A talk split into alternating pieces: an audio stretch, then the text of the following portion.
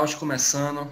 Hoje eu tenho a oportunidade de falar com Maria. Ela é historiadora e professora daqui de Pernambuco, né? É isso? Você está em Pernambuco ainda? Tô, tô sim. Tô fazendo mestrado. Eu terminei a minha graduação, licenciatura em História aqui pela UFPE. Tô fazendo mestrado agora também pela UFPE. E sigo com os pés em Recife. Certo. Rapidinho eu vou falar aqui só do patrocinador. É, a Ideia Pallet. Ele faz móvel de pallet. O arroba, o arroba do Instagram vai estar embaixo no link. Você manda a sua ideia e ele transforma em realidade. E vai ter o link também do meu livro, é, Pernicioso Menestrel, Antologia Celestial. Aí o link na descrição. Tudo bom, Maria? Tudo bom. Me diz, o que faz uma historiadora? Eis uma pergunta complicadíssima. Mas, então, o historiador, recentemente, né, a gente conseguiu essa, essa vitória jurídica, inclusive, de ter a profissão de historiador reconhecida, enfim, o que abre brecha para a gente poder, como é que eu diria? Não diria exatamente organizar, mas conseguir estabelecer parâmetros similar ao que outras profissões já regularizadas conseguem é, colocar quesitos de organização. Então, a gente tem a AMPU, a Associação Nacional de Professores Universitários de História, que está sempre tomando a frente em eventos, em posicionamentos, inclusive, é o, o, eu diria que o maior órgão que a gente tem, mas com essa vitória recente, a gente tem a possibilidade de ter realmente, quem sabe, né, um conselho regulamentando efetivamente a profissão. Mas, no geral, o historiador é aquele que trabalha com pura redundância, assim, dados históricos. Então, esses dados históricos eles vão se traduzir seja na análise de fontes, e aí tem toda a questão de classificação de fontes, afim, mas a ideia em si do, do que é história, do que é um historiador, é uma coisa bem, eu diria que é uma das perguntas mais perniciosas. É como você chegar para um filósofo, perguntar o que é filosofia, e já vem assim, 500 anos de autores e linhas teóricas conceituando de formas diferentes, mas, no geral, é quem está trabalhando com essa análise desses dados históricos, buscando fazer algum tipo de registro ou não. Então, você pode só estudar porque tem interesse, enfim, mas o historiador ele tem toda uma preocupação com como essa análise vai ser feita, em seguir regras seguir métodos, seguir arcabouços teóricos. Eu diria que é uma sistematização do conhecimento sobre o passado e também sobre o tempo presente, de certa forma.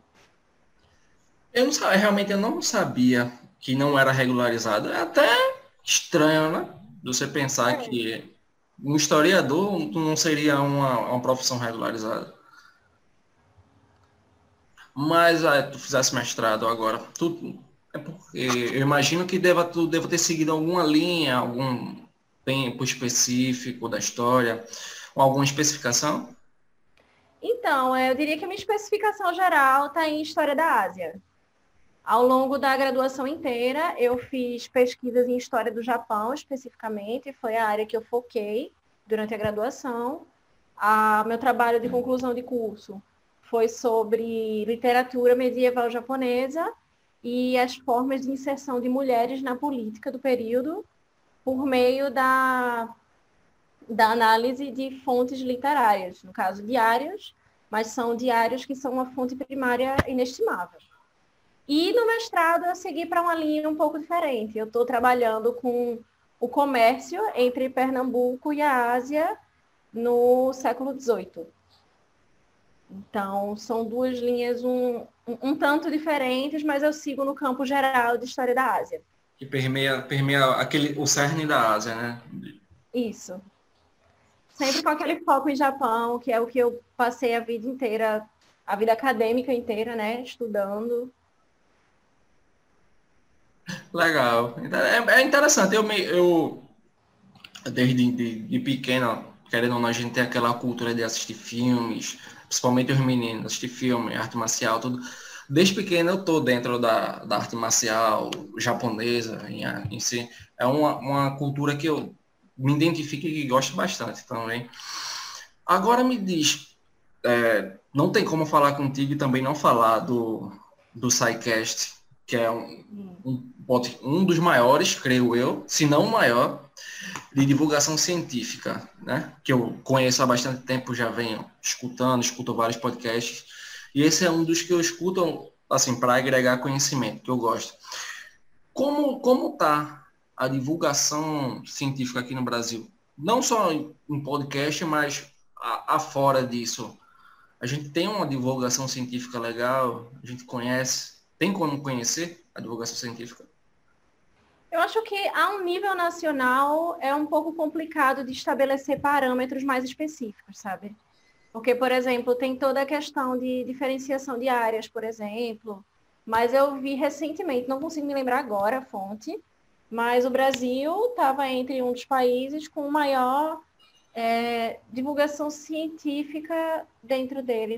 Não estou sabendo argumentar direito, que eu não consigo lembrar exatamente o título, mas era no sentido de uma intensa mobilização dentro da divulgação científica no Brasil. Então, eu diria que ela é extremamente. É complicado, é sempre complicado da gente falar em ciência no Brasil, por conta de todas as questões que a gente já sabe, que, assim, inevitavelmente acaba.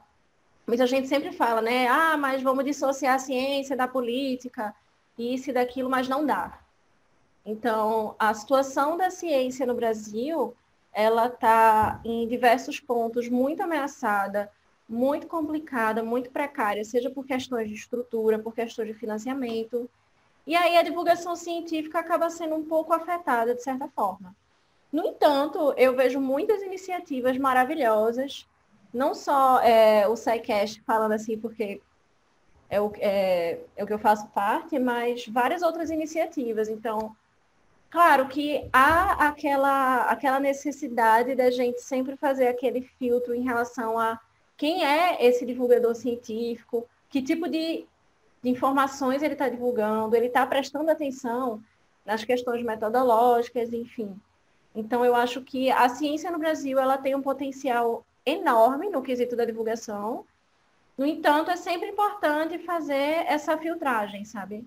No meu caso, especificamente para a história, eu sempre falo que você pode sim ver um vídeo no YouTube, você pode sim procurar coisas em documentários, mas você sempre tem que procurar fontes, pontos de vista. Qualquer coisa que diga sempre, nunca, jamais e que traga essas, essas objetividades muito diretas, é sempre algo a ser questionado. Então, eu diria que a divulgação científica no Brasil, ela está nesse pé.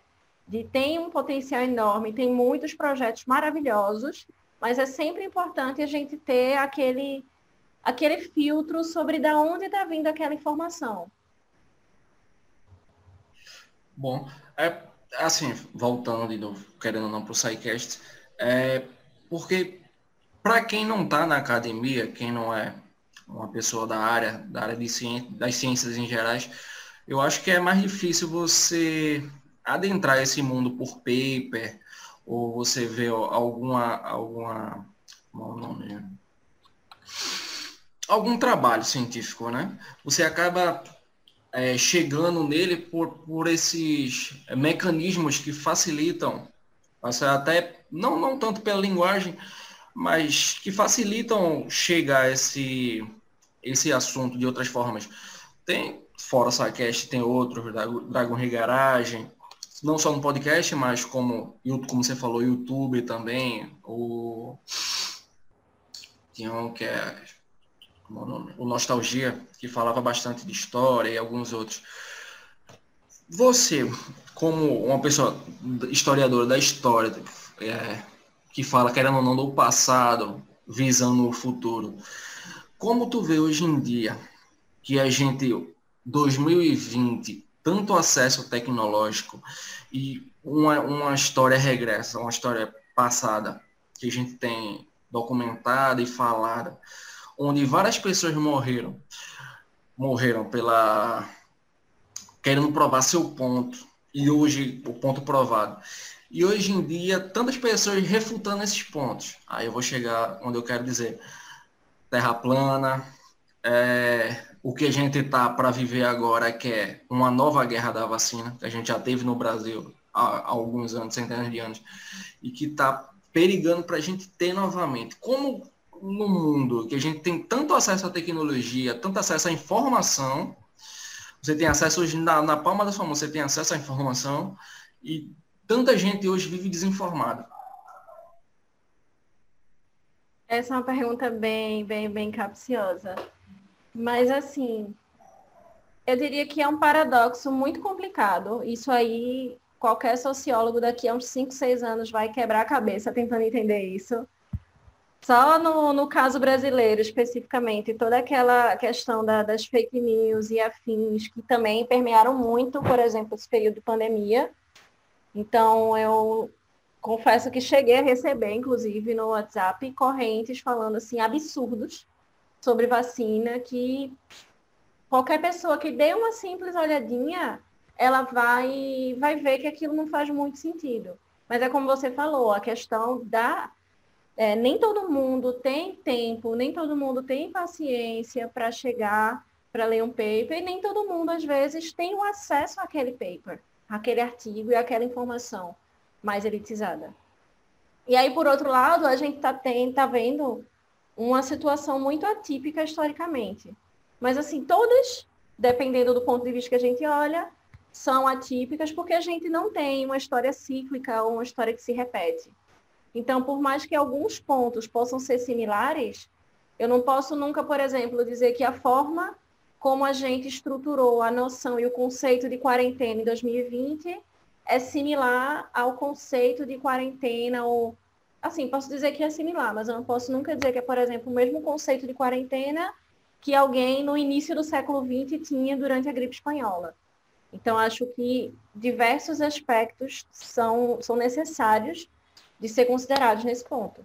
E aí vem a questão da tecnologia. Então, a gente se acostumou um pouco dentro dessa dinâmica de redes sociais que facilitou muito em diversos aspectos, mas ela também dificultou a compreensão de textos mais longos, por exemplo. Então, muita gente vê um texto longo e, ah, vou passar. Ou então, é um texto muito longo, então certamente o que está aqui é verdade. Quem escreveu passou muito tempo aqui escrevendo, então o famoso se está no zap é verdade. Então, a gente tem uma dificuldade enorme, imensa, e aí vale mais uma vez salientar aquela questão política que realmente não tem como a gente indissociar desses aspectos. Então, a gente tem, por exemplo, o, o movimento antivacina hoje não é o mesmo movimento antivacina daquela guerra da vacina. As lógicas, as estruturas e a própria justificativa do porquê não querer a vacina são situações que diferem muito. Então, eu diria que cada momento, cada ponto, cada situação histórica, ela é muito atípica por si só. Mas que hoje em dia a gente vive uma revolução nos meios de comunicação e que essa pandemia foi a maior prova disso. Então, embora as pessoas no início do, do, do, do lockdown, que a gente nunca chegou a ter efetivamente no Brasil, mas que se ensaiou algo parecido, estavam sempre em contato umas com as outras. Então, por mais longe que as pessoas estejam, elas estão muito próximas. Então, eu diria que a maior mudança que a gente vê na contemporaneidade é, se coloca nisso. Com relação às polêmicas de ah, é, as pessoas estão tendo mais acesso à informação, mas estão se informando menos. A questão é que a gente tem tantas fontes diferentes de informação bombardeando constantemente que própria, o próprio conceito do que é verdade e o que é mentira, ele acaba mudando muito. Então ele acaba sendo uma coisa muito mais flexível, uma coisa muito mais mutável. Então eu diria que tem a ver também, em parte, com o fato da gente estar acostumado com essa dinâmica de receber, receber, receber, receber e absorver de qualquer jeito, e em parte também por essa lógica de é, articulações políticas em um, um determinado momento ou outro, enfim. Tu falou na questão da, da história ser cíclica ou não ser cíclica, isso é um ponto que eu queria chegar. Porque é, eu, do que eu me lembro, do que eu estudei de história, é, foi me falado que você estuda o passado para não repeti-lo no futuro, né? Isso você aprender os erros do passado para não repetir no futuro. E é, como você disse, é uma contradição, porque hoje a gente vê vários erros e erros grotescos que aconteceram no passado e que hoje em dia, mesmo com um contexto diferente ou, ou de uma forma diferente, a gente tende a, a repeti-los da mesma forma, e se não, se não pior, porque parece que a gente não conseguiu aprender com tudo que a gente viveu de, um, de uma ditadura, vide hoje a nossa presidência, vide nossa política hoje em dia, a gente não aprendeu da não aprendeu racismo, não aprendeu liberdade de gênero, a gente praticamente em 2020 a gente conseguiu ver que se abriu entre 2019 era uma coisa, né? E de 2020 é outra. Não sei dizer se foi uma abertura de voz para essas pessoas, se houve essa abertura de voz, ou se houve realmente uma, uma mudança de chave na cabeça das pessoas, para aquelas pessoas que tinham, não tinham esse pensamento e realmente tiveram, ou se hoje a gente está conseguindo escutar e ver o pensamento dessas pessoas. Eu diria que aí é um pouco, como eu posso dizer, assim, como eu falei com relação à história, né? É, é aquela lógica de ninguém entra na mesma água do mesmo rio duas vezes. Então, o fato, ele nunca se repete duas vezes. E aí, na situação que você falou, por exemplo, que a gente está repetindo os mesmos erros do passado ou de forma pior. Mas se eu estou fazendo de forma pior, eu já não estou fazendo de forma diferente? Será realmente que eu, eu em 2020, posso chegar e analisar alguém que estava em 1917 com o olhar que eu tenho hoje? Será realmente que as práticas eram as mesmas, as justificativas eram as mesmas, sabe? Então, por exemplo, a revolta da vacina. Hoje em dia, o que a gente tem como movimento anti-vacina tem uma influência enorme da, da extrema-direita, tem um discurso anticientífico, e, inclusive, com aquelas coisas horríveis que as pessoas sempre falam de colocar é, crianças ou pessoas adultas dentro do espectro autista como uma consequência da vacina. Então, você está não só sendo capacitista com uma pessoa que está dentro do espectro autista, como também você está afirmando coisas que não têm um pingo de fundamento científico. Então, eu diria que o movimento anti-vacina hoje, ele tem uma lógica muito mais política talvez, do que no começo do século XX.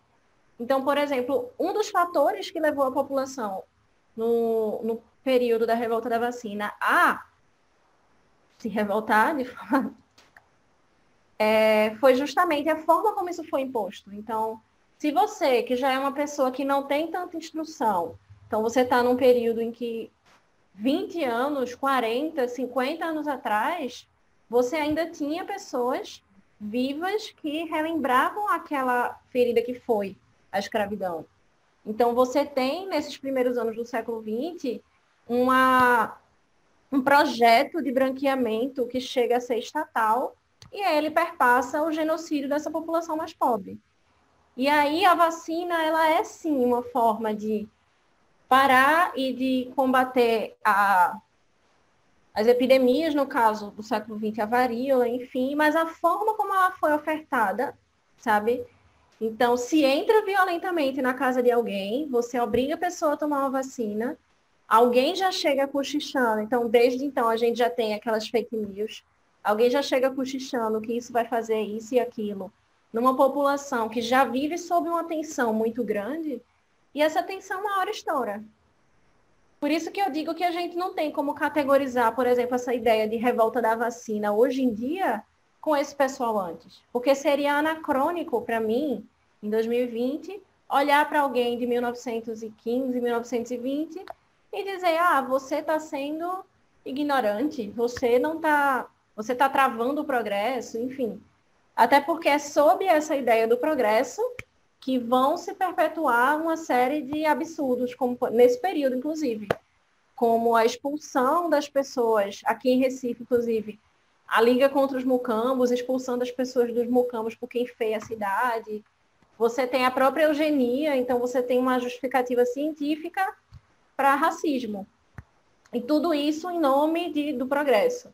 Por isso que eu sempre digo que a gente não pode nunca dizer que um, um, um fato histórico, um período histórico e afins, por ele ter similaridade com outro, ele necessariamente se encaixa. Porque a gente está desconsiderando o contexto histórico, o contexto social, toda a lógica da mentalidade em que aquele indivíduo está inserido, sabe? Então, acho que é uma discussão muito mais complexa, que tem muito mais pormenores e muito mais variáveis do que parece. Dentro dessa questão política, é, a gente sabe, e quem disser que não, não, não sei como, que é visível que a gente, o Brasil desde sempre, ele é um espelho de, de fora, né? Ele sempre absorve, é, como, como já dizia Renato Russo, a geração Coca-Cola, a gente absorve o que vem de fora e se igualou bastante a nossa política com a política americana. Tanto questão de fake news, extrema-direita, e a gente seguiu igual, né? Na política deles, tanto na, seguiu a presidência deles. Como tu não prevê, mas como tu consegue pensar que vai ser agora, lá eles passaram a, o mandato do Trump e realmente viram que não, que não seria uma coisa legal, que não estava legal, e tiraram ele colocaram o extremo oposto. Apesar que lá a gente tem praticamente duas frentes, né? democratas e republicanos, e o Brasil é a frente de quem, de quem quer ganhar. Né? A gente tem várias frentes, cada uma com sua pseudo-ideologia, porque hoje ninguém vê mais uma ideologia, tanto que o que ganha puxa os outros que não ganharam para dentro dele, então não, não é ideologia. Mas, como tu vê, tu acha que aí, o, por tudo que está acontecendo hoje, a gente já vai ter agora eleições básicas, né, que é vereador e, pre, e prefeitura.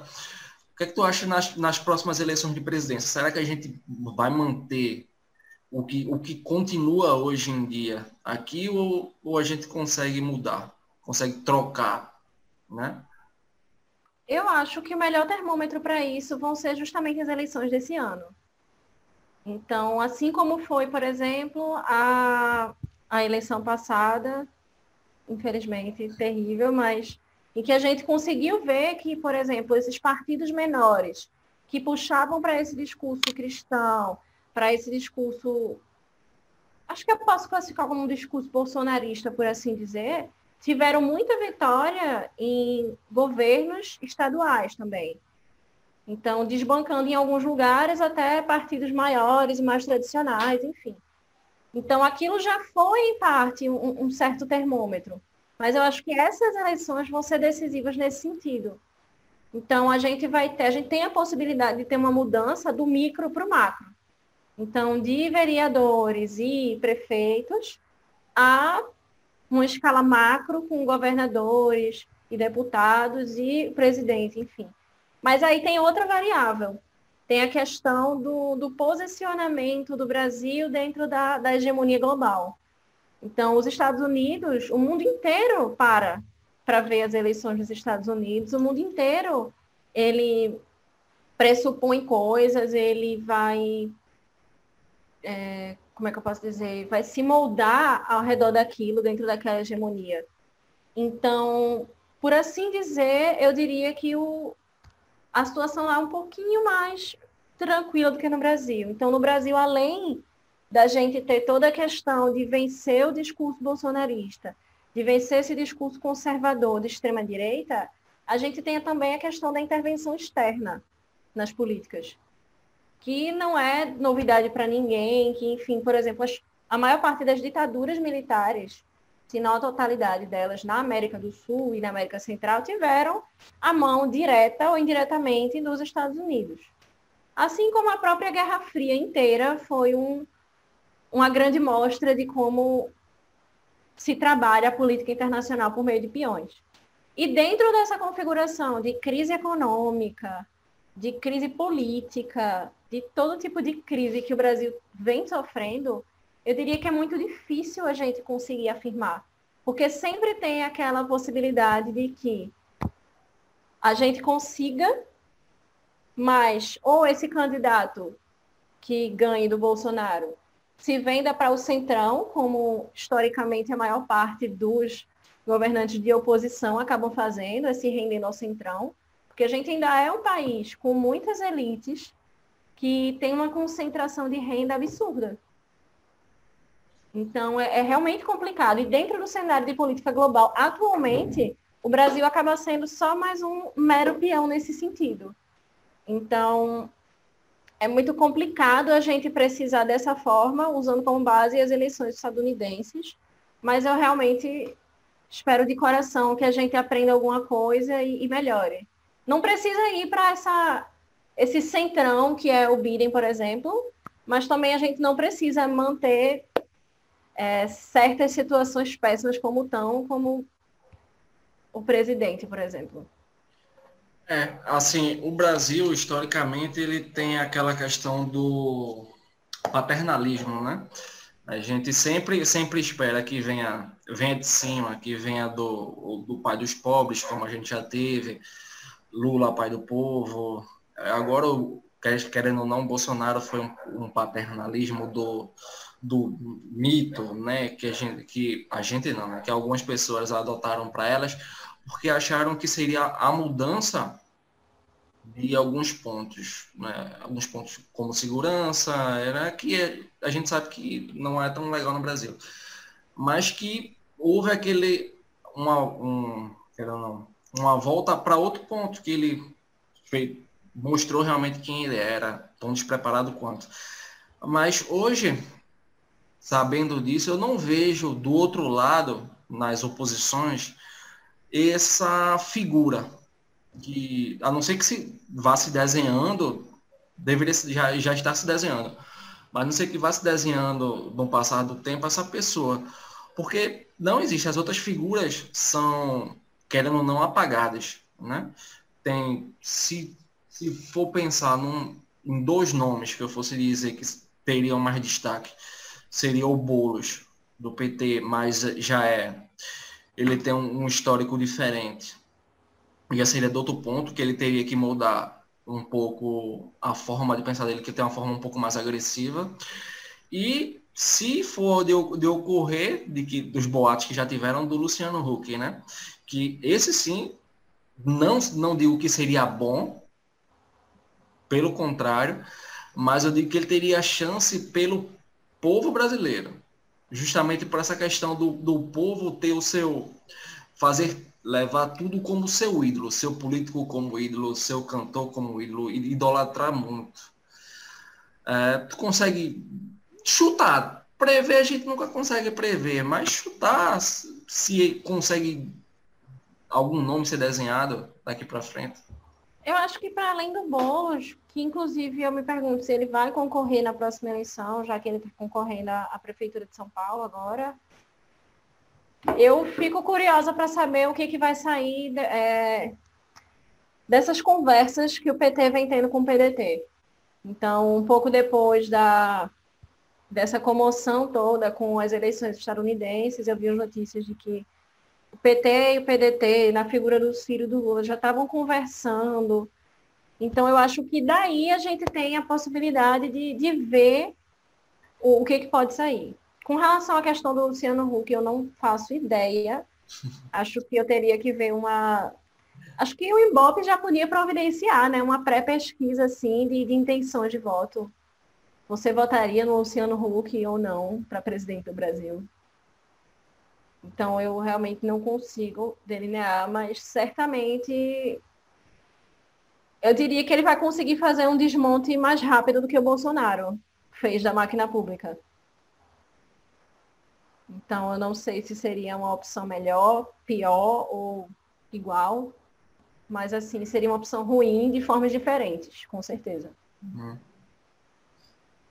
É, assim, o meu posicionamento na política seria não tanto à direita, não tanto à esquerda, mas, e, nem a, o, o famoso centrão ou em cima do muro, Mas eu, eu sou um pouco mais liberal no, no questão da diminuição do Estado e, e, e alguns pontos que eu acho que deva ser mudado. Algumas coisas privatizadas, outras nem tanto, como o SUS, né? Acho que essa, esse tentaram, mas não conseguiram privatizar o SUS daqui. E, assim, eu tive uma conversa muito interessante, acho que foi na semana passada, com a minha filha. Ela tem 12 anos, sobre a política. Ela me falou do. do tava querendo comparar os Estados Unidos, porque estava tendo a eleição, e comparando o Brasil, me perguntando, o, é, falando que os Estados Unidos era bom, e eu, por outro lado, questionando ela por que, que ela achava bom e o que, que ela achava ruim aqui, e mostrando, ó, isso aqui lá é bom, isso aqui aqui é melhor do que lá. E um dos pontos que eu levantei foi o SUS. Eu acho que não, na, na América, em toda a América, acho que o melhor sistema de saúde é o nosso. Né? O deles lá, para você fazer um exame, se hoje você entrar no hospital, você sai devendo uma casa, um carro, são, você gasta milhares de dólares apenas para fazer um exame e ser atendido. Enquanto aqui, assim, existe a precariedade por causa da própria política. A própria política precariza o nosso sistema de saúde, porque se eles fizessem direito, hoje, hoje seria referência. É referência, mas seria uma maior referência. E eu já acho que eu já me perdi no que eu queria dizer. Mas, mas sim, mas foi nessa questão do, do da liberalidade. Como tu vê assim da gente não sei quem, quem vai vir, quem será o, o, o próximo presidente. Mas hoje algumas coisas, o Fernando Henrique privatizou algumas coisas, o Lula já foi contra a privatização e o, o Bolsonaro tentou privatizar algumas coisas, mas não conseguiu. É, do, que tu, do que tu vê dessa questão de privatização? Qual a, o teu pensamento nisso? Com relação à questão de privatizações, eu sou contra, ainda até determinado ponto. Uhum. Especialmente com relação às empresas até o momento em que foram que foram privatizadas e a qualidade dos serviços. A maior prova é que a empresa que fornece energia para o Amapá é privatizada e o Amapá está na situação em que está, além de diversos outros aspectos. E aí, dentro disso, entra uma outra questão, que é o fato de que a gente já tem uma carga histórica de ser um país explorado, de ser um país que as pessoas vêm, retiram matéria-prima, vão embora, voltam aqui e vendem o que eles produziram com o material da gente a um preço muito mais caro. Então, eu acho que é, uma, é, um, é um assunto delicado, é um tema delicado, e que da forma que se fez no Brasil, da forma que se pretende fazer, é basicamente pegar os nossos commodities e vender para as empresas estrangeiras que lucrem à vontade com o serviço precário. Então, dentro disso, do que tu falou, é, eu vejo a, a, as, como foi feita as privatizações daqui da forma, dessa forma. O, nossas empresas são vendidas mas não há uma gestão. Simplesmente ele diz, vai lá, me vende, eu te vendo por isso, vai lá e toca teu barco. Não tem um, assim, o Estado deveria privatizar, assim, deixar algumas empresas tomar conta, querendo ou não. Eu não falo, acho que meu ponto, na verdade, não é nem privatizar, é abrir concorrência. Eu acho que seria o melhor. Né? Quando você abre concorrência, você tem um melhor serviço. E aqui, muitas coisas a gente é privado de abrir concorrência. E quando eu converso isso, eu cito sempre o correio, que a gente tem um, um problema sério do nosso correio aqui, que a gente, se a gente quiser mandar alguma coisa, a gente espera três meses para poder receber. Se a gente tivesse um.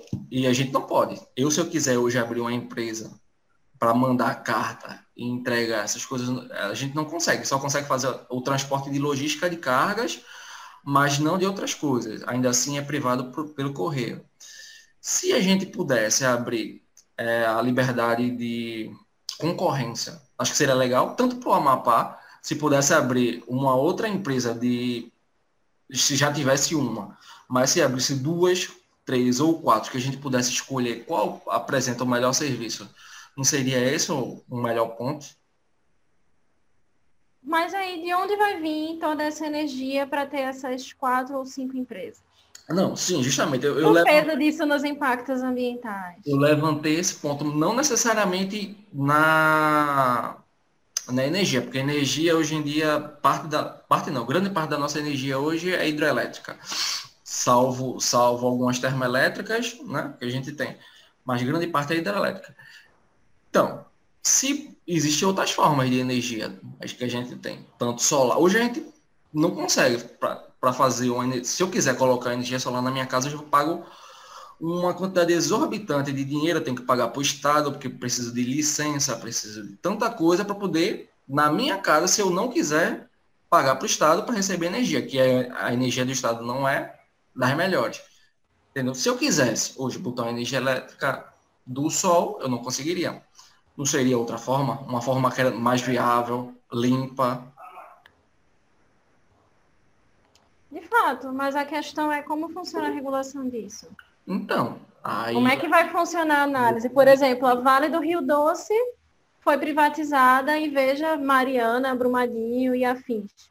A maior parte da população não recebeu indenização, não recebeu lugar para morar, não recebeu uma justificativa, a empresa pagou uma multa pífia e, infelizmente, na prática, assim, no campo teórico, é interessante como a gente vê como funcionaria, mas quando a gente vai para a prática e para a situação em que a gente tem numa escala política, econômica e social no Brasil, a gente vê que esses processos de privatização na prática vão ser só das empresas para os outros administrarem pouco importa a qualidade desse serviço. Então, os exemplos práticos a gente tem aí, de como funciona.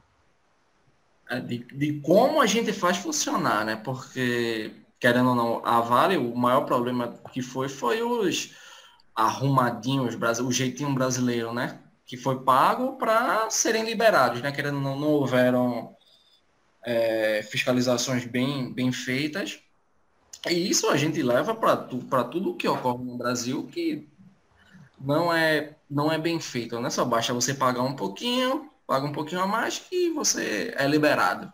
Né? Na televisão, o que a gente, o que a gente vê de notícia assim, não, não tem como.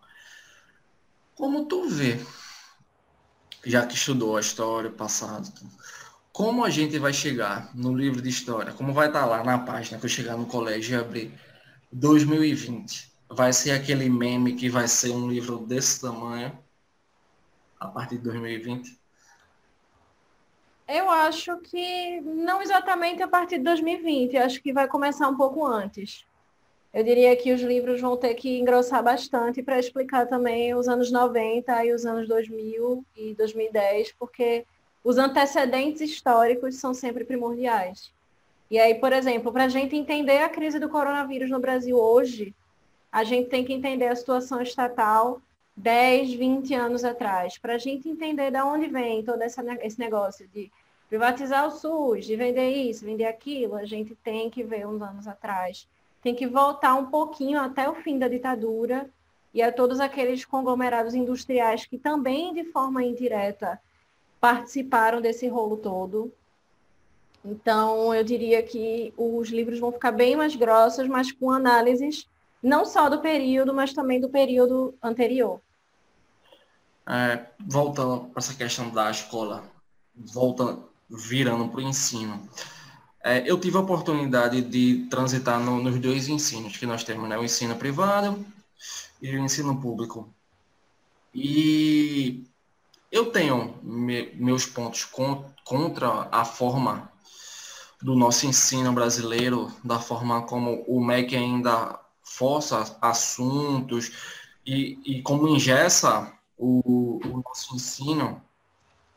E eu não sei se eu acho que daqui para frente a gente necessita de uma, de uma mudança na, na forma de ensinar e na forma do ensino brasileiro em todas as áreas acrescentar algumas coisas, não sei se tirar outras, mas eu acho que é necessário a gente olhar a forma de, de ensino de outros países.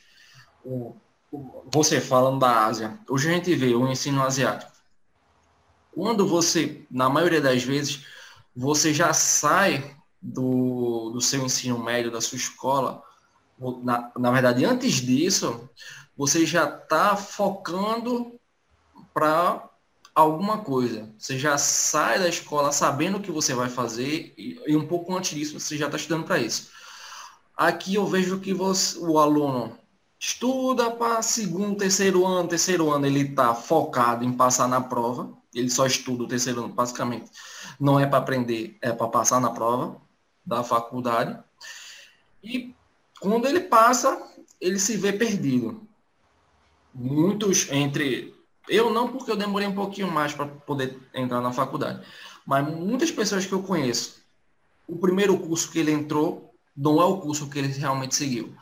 Foi o curso que ele entrou, chegou lá, descobriu que não era nada daquilo que ele imaginou, nada do que foi, que na verdade nunca é falado. Você passa todo o seu ensino e ninguém lhe explica. Ó, essa, essa, esse, esse emprego não, né? Tem essas matérias, isso vai servir para isso, isso vai seguir para aquilo. Você não segue uma linha geral, você estuda tudo, foca no, no todo, e quando sai na frente você fica perdido, sem saber o que fazer. Você, como uma pessoa formada, uma pessoa do ensino, que é uma professora, como vê o ensino e a forma de ensinar aqui do Brasil? Então, é, enquanto professora, enquanto licenciada e também enquanto alguém que foi aluna. Então, eu passei a vida inteira dentro do ensino particular.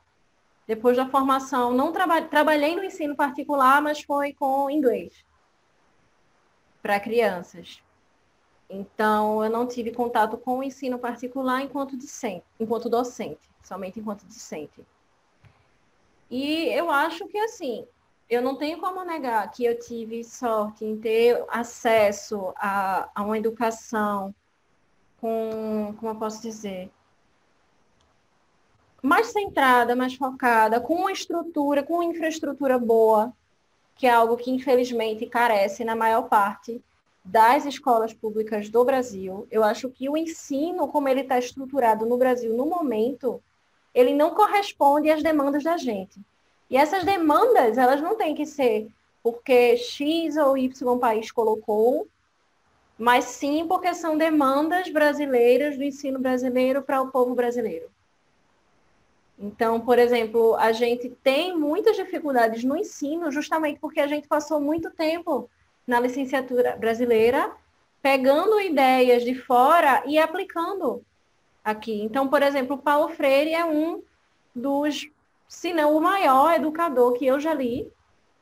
E ainda assim, ele é um entre diversos autores-chave que são utilizados na pedagogia em escala mundial e também no Brasil. Então, eu diria que a dificuldade da gente, ela perpassa uma questão de infraestrutura, uma questão de um projeto de Estado e uma questão de, de como eu posso dizer, uma questão de posicionamento político mesmo. Então, enquanto a gente tiver como vira-lata atrás do que os Estados Unidos ou a Europa coloca como um modelo educacional válido, como um modelo científico válido, a gente não vai conseguir desenvolver algo que se adapte à nossa realidade. Por exemplo, eu posso pegar, você deu o caso da educação é, asiática, enfim, eu posso falar sobre o caso japonês, que é o que eu tenho conhecimento. Eu não posso falar com, com especificidade de outros lugares, mas enfim.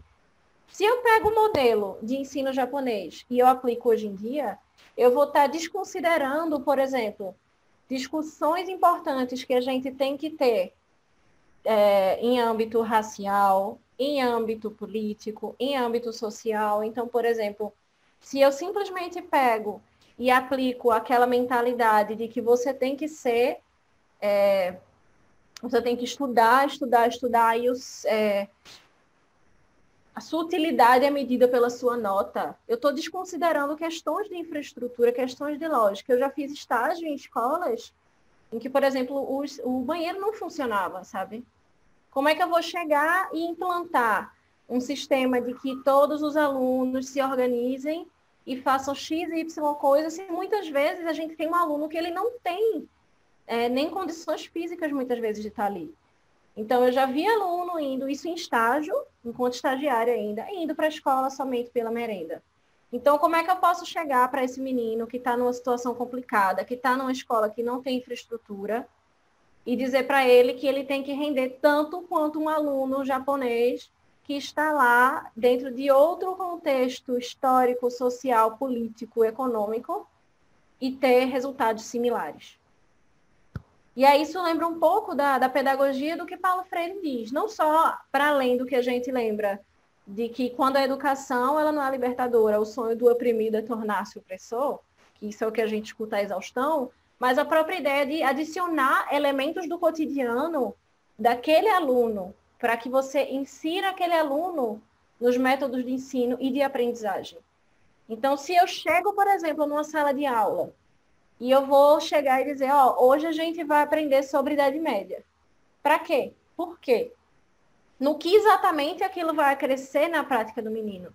Por isso que é sempre tão importante a gente tentar fazer essa ponte e tentar organizar, não só estruturar da forma mais prática, no caso a gente indo em sala de aula e organizando uma aula, enfim, mas também em questões teóricas, quando a gente está estudando teoria da educação, quando a gente está montando uma teoria educacional, quando a gente está trabalhando diretamente com esses pormenores não tão práticos, esse por trás dos bastidores. Mas é pensar também o aluno como não só uma esponja absorvedora, absorvora, Absorvente. Absorvente de conhecimento, mas como um sujeito e um indivíduo atuante e praticante. Então, se eu só chego e despejo informação naquele aluno, que é o modelo e a estrutura de educação que a gente tem hoje no Brasil, é de aulas expositivas, eu não vou nunca conseguir prender a atenção daquele menino. Eu não vou nunca conseguir fazer que ele aprenda X, Y coisa se eu não faço com que aquele conteúdo tenha sentido, tenha lógica, para além do mero você precisa passar de ano, eu estou reafirmando e recolocando esse menino dentro dessa lógica de, ah, você tem que estudar isso porque você precisa passar de ano. Então, mas assim, eu não sei se eu não, não, não fui entender, mas é isso que eu estou dizendo. Hoje em dia, o nosso ensino é feito para isso. Hoje você tem que tirar um, você, ou você tem que estar na média, ou você tem que passar. Você tem que passar. Independente, você tem que passar. Nem que seja na média, mas você tem que passar. Todo, toda a minha vida, todo o meu ensino foi isso. Você estuda, não interessa para que é, não interessa você saber, você só precisa estudar, fazer a prova e passar. Né? Eu acho que a gente já viveu bastante 2020 está aí, vários acessos à tecnologia, a estudos não, a gente não vai mudar o nosso ensino. Eu não falo em mudar, em, em ver outros parâmetros, ou o americano, o japonês, o europeu. Não, Acho que a gente mude, que a gente mude finalmente o nosso ensino. Porque, como você disse, tem alunos que chegam para num, num, colégio. Eu já vi, eu vivi, não vivi, mas eu vi alunos que chegaram na escola simplesmente para comer e o resto do dia tá lá só para poder passar o dia para não estar tá na rua poder voltar para sua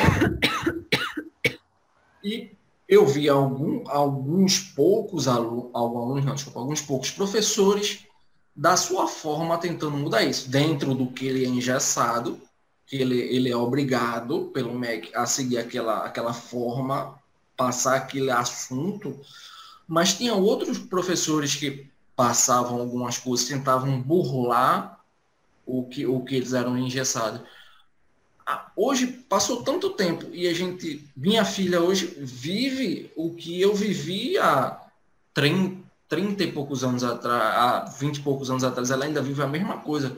A gente não teve essa mudança. Quando vai ser essa mudança? Será ou será que vai mudar realmente? É, é exatamente esse o ponto. É que a gente tem falado, falado, falado, mas são mudanças que vão se dando a muito longo prazo.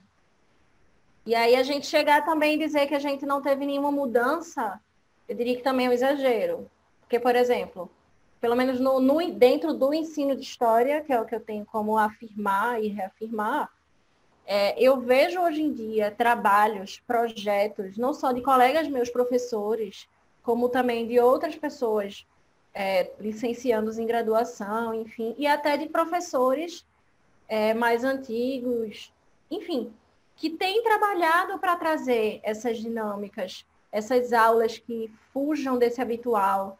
E quando eu digo uma aula que fuja do habitual, não é chegar e passar um filme, não é chegar e fazer gracinha, fazer um stand-up e fazer a aula ser engraçada e não passar conteúdo. Por exemplo, eu não, não adianta, não, não é útil para mim nem para os alunos que eu chegue numa sala de aula e comece a falar curiosidades aleatórias sobre personagens históricas. Então, efetivamente, na prática, dentro do, do estrito, do que, aquela, do que aquele jovem, do que aquele aluno vai precisar para a vida, do que é relevante ou não que eu chegue e conte que Luís XVI tinha um hobby em montar e desmontar fechadura. Todo mundo vai rir, todo mundo vai achar engraçado, mas a utilidade disso é zero. Então, a gente também não pode dizer que uma aula dinâmica, uma aula lúdica, é aquele tipo de aula que você chegue, faça todo mundo rir, todo mundo goste, te acha o professor bonitinho, massa, divertido, e não aprenda nada direito. Então, em vez disso, não é muito melhor que eu prepare, por exemplo, uma dinâmica com os alunos, entre eles, para que eles entendam como funciona esses, eh, como funcionaram esses pormenores da Revolução Francesa, em que se pautou essa derrubada da burguesia, ou essa derrubada da burguesia, não, essa derrubada da nobreza pela burguesia. Quem derrubou essa nobreza? Para quê? Então, instigar a curiosidade do aluno, certo? E aí, se eu chegar e disser, ah, a gente não tem projetos hoje em dia que correspondam a essa mudança na educação, eu vou estar mentindo. Eu conheço diversos projetos, conheço diversos colegas professores, como eu falei, enfim, que têm trazido é, essas propostas. Mas aí entra também, como sempre, a mesma questão de infraestrutura, de organização política e uma série de, de outros pormenores. Porque do que adianta também eu chegar e explicar para aquele menino que é, o período colonial ele é muito mais complexo do que simplesmente Pedro Álvares Cabral chegou no Brasil e PEI. Se quando ele chegar no Enem, o Enem vai só pedir uma resposta pronta, uma fórmula exata, e vai pedir que ele afirme coisas por afirmar. Então, do que, que adianta eu estar tá fazendo essa mudança nos meus paradigmas se as formas de análise e de avaliação desse ensino elas ainda estão seguindo um parâmetro que não se encaixa com a gente. Então, é uma mudança que ela é lenta, ela é gradual e ela precisa perpassar por todos os âmbitos.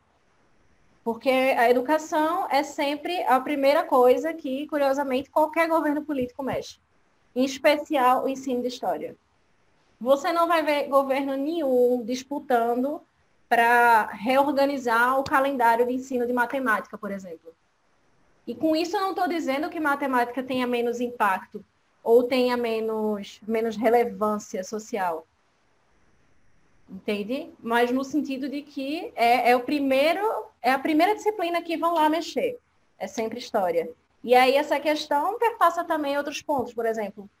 É, o ensino de matemática no Brasil, ele é colocado de uma forma extremamente direta, objetiva e nada didática. Então, um, a, como é que eu posso dizer, a inutilidade que um aluno médio vê em matemática hoje pode estar muito mais atrelada à forma como a matemática é ensinada do que a matemática em si, sabe? E acho que isso se alastra para outras disciplinas. É uma mudança que ela é muito lenta, ela é muito gradual, ela perpassa por muitas problemáticas e é algo que realmente acho que só daqui a uns 50 a 100 anos que a gente vai conseguir vislumbrar alguma mudança mais efetiva. Eu pensei que eu ia conseguir ver, mas pelo jeito não vou ver. Meus, bisnetos vão ver alguma coisa. É, dentro dessas mudanças, um, uma coisa que eu vi que é muito legal realmente essa questão do, do SciCast e de outras, empre, outras empresas, ó, de outros projetos né, que servem para desmistificar a, o ensino em geral, né? Que lá você aprende história, você aprende de tudo. Como, como foi que tu chegasse lá? Como foi que tu conhecesse e como foi que tu chegasse a entrar? No Sequest? Então, eu entrei pela indicação de um amigo. Ele viu que é, eles tinham abrido vagas para a equipe de história, e aí ele chegou, mandou para mim e disse, vai, manda uma mensagem, o que, que pode dar errado. E aí eu fui lá e falei com a Jujuba, maravilhosa, linda, amo ela, assim. Ela me colocou junto com vários outros estagiários para o, o SciCast e daí a gente começar fazendo pautas, enfim. Então a gente começou como uma espécie de estagiário para depois e começar gravando programas. E foi realmente assim uma indicação muito muito muito surpresa.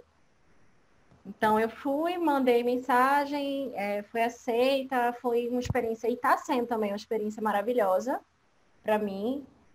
E eu me sinto muito feliz de conseguir, de poder fazer parte dessa equipe e ainda mais poder contribuir dentro da, das pautas de história.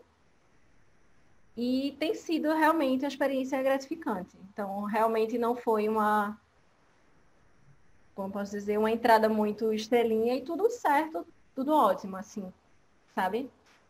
Está sendo uma experiência maravilhosa. Lá tu é só redatora ou, ou eu posso procurar no, nos áudios anteriores para te achar lá? Dá, dá para me achar. Eu já gravei várias pautas. Inclusive vai sair uma no Natal, eu acho. Acho que é no Natal.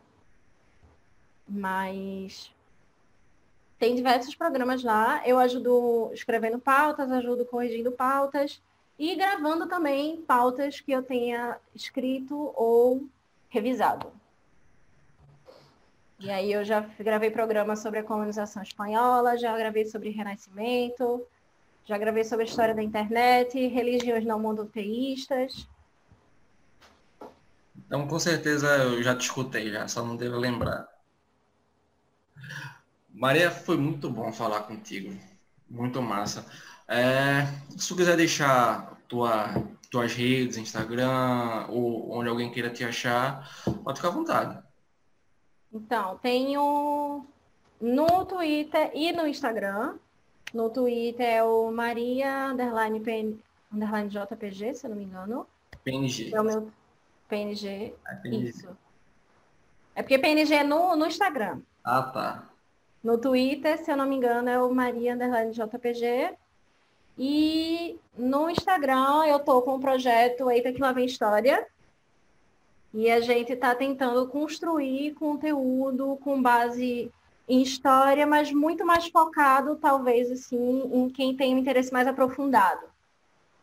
E aí a ideia da gente é trabalhar propostas novas de, de história, tentar fazer essa ponte entre a academia e uma divulgação do conhecimento científico histórico mais, mais aprofundado, mas ao mesmo tempo também mais simplificado. Então, a ideia da gente é tentar fazer essa ponte com história e é lá no Instagram, o Eita que lá vem história. E Já... no Twitter também, eu sempre estou postando thread. Já tem alguma coisa pronta lá no Eita que lá vem história? Tem. A gente já tem algumas coisas falando sobre metodologia, a gente já tem falando sobre ensino na pandemia, então já tem o material lá. A gente tá, começou há pouco tempo, mas já tem coisa.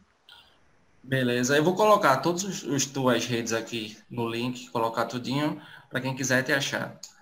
Obrigado pela disposição, Maria. Foi muito bom falar Nada, com você. eu que agradeço. Obrigado.